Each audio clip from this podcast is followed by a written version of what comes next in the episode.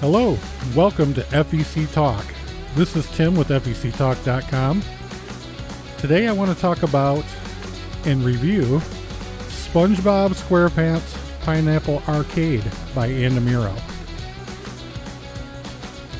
Now, this game was released several years ago, and they recently retired it. But I wanted to give it a review anyway, because I've been seeing uh, used ones available and I think this is a great opportunity for you if you're doing redemption in a fun center. Now, Andamiro released this game, I believe it was in 2015 or 2016. I can't remember right off the top of my head.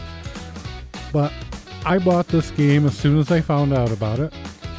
It's a two player card and coin pusher.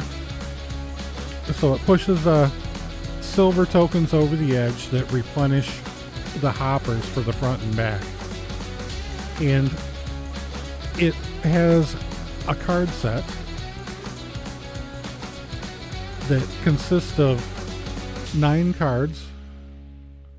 And the rare card is Gary the snail.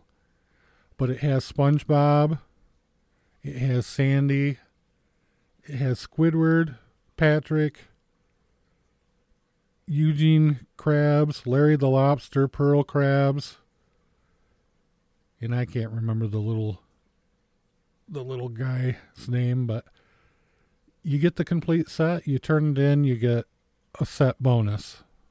And if you've watched previous videos or listened to previous podcasts of mine, then you know that I change them up a bit and it's a lot more profitable for me and a lot more enjoyable for my guests it's it's a great game and I just wanted to do a quick review of it just so you don't overlook it when you see it used.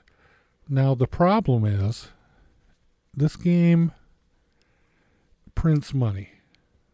But you got to compound that with the fact that this game also can have issues. You need a really savvy tech to take care of the token bridge issues that come up and the hopper issues. And I'm sure that several people listening to this probably had enough of this game. But I tell you, this game makes so much money for us that the problems that it's had have been worth it. Has it been frustrating at times? Yes, it has. But it's a powerhouse.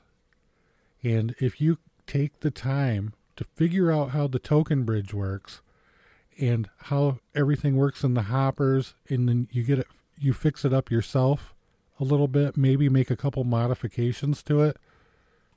This game is well worth the investment especially now that you can get it a lot cheaper used. It's a great great game. If you're like at that point right now where you can't afford that twenty thousand, that thirty thousand for the eel pusher like Wizard of Oz, Willy Wonka, Blackbeard, etc. Then look for one of these used. You can find one for seven, eight thousand dollars, and it's going to make it's going to do well for you. Just uh, get it from a reputable place, like I would get it from Betson or Shaffer or one of your distributors that's going to go through it get it in really good working order before they ship it to you. But this game, Andamiro knocked it out of the park with this game. They really did. And it's, it is fun for our guests. People love the theme and people love to play it. Now, if money isn't the issue, I would go ahead and go go for the new Avengers from Andamiro instead. Because that's going to be supported a lot longer than the SpongeBob SquarePants is. Because you're going to get to a roadblock eventually in maybe five years or so where parts aren't going to be available anymore for SpongeBob because they're not going to be required to have those parts. But if you got the opportunity, you could get one cheap. This game would definitely make you money. And certainly listen to one of my podcasts about card pushers and how to change the way the sets work. And just to briefly go over that, what I do on mine is I change the card sets. So when you uh, play the game, instead of having to have Patrick, the lobster, Sandy, Gary, the whole card, all the cards, you don't you don't have to get all of them to complete the set because what happens is there's only so many Garys in a deck, maybe four, maybe eight, I can't remember. But you'll end up having to buy n- new boxes of cards constantly because you're going to be running out of Garys because people people people just keep the sets until they get the whole set. And they take them home, you won't see them again for a month or so all those cards are gone. You order more, then one day somebody brings in a bunch of sets. It's just a mess. So what you do is you make Gary a set by himself. 3,000 tickets. Bam, your problem solved. Now you have a semi rare card. I make mine SpongeBob, and then they get the rest of the set. It's a lot easier to get the sets. You don't have to wait for people several days or weeks or months to come back with cards to try to complete their sets. It's a lot easier for them to do that.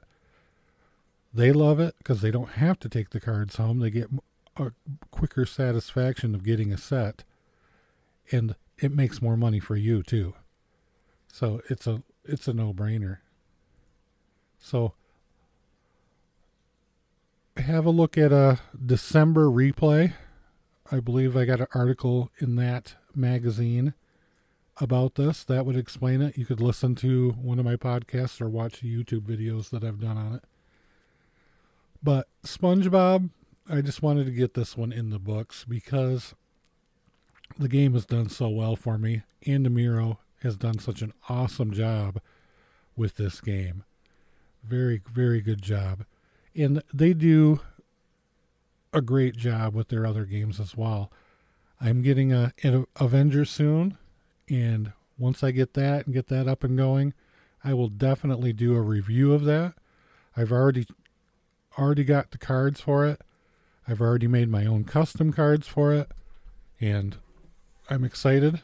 I'm sure uh, it's going to be a super hit too, just like SpongeBob Pineapple Arcade was. So once again, if you could find this game used, I would definitely go for it because it could if it the if the price is right, it's going to make you a lot of money. And if you have any questions, if you take this advice and you know the game has issues or you need help with it, just send me an email at tim at FEC Talk. I'll be glad to help you with this game. I'll be glad to help you get this game set up to make you a bunch of money. So SpongeBob SquarePants Pineapple Arcade by Andamiro. A definite winner. Great game. It's it looks really good too. And the card set's nice, the theming's nice, the gameplay is nice. This game would be out this game would be a 10 out of 10 if it wasn't for the mechanical issues that it had, especially early on. It still does, but it is a workhorse. It'll make you a lot of money. So this is Tim with FEC Talk. You can email me any questions, comments, or concerns that you might have at tim at fectalk.com. I appreciate each and every one of you listening to the podcast. I hope that you got something out of it. And I hope to entertain you in the next one as well. So this is Tim with FECtalk.com signing out.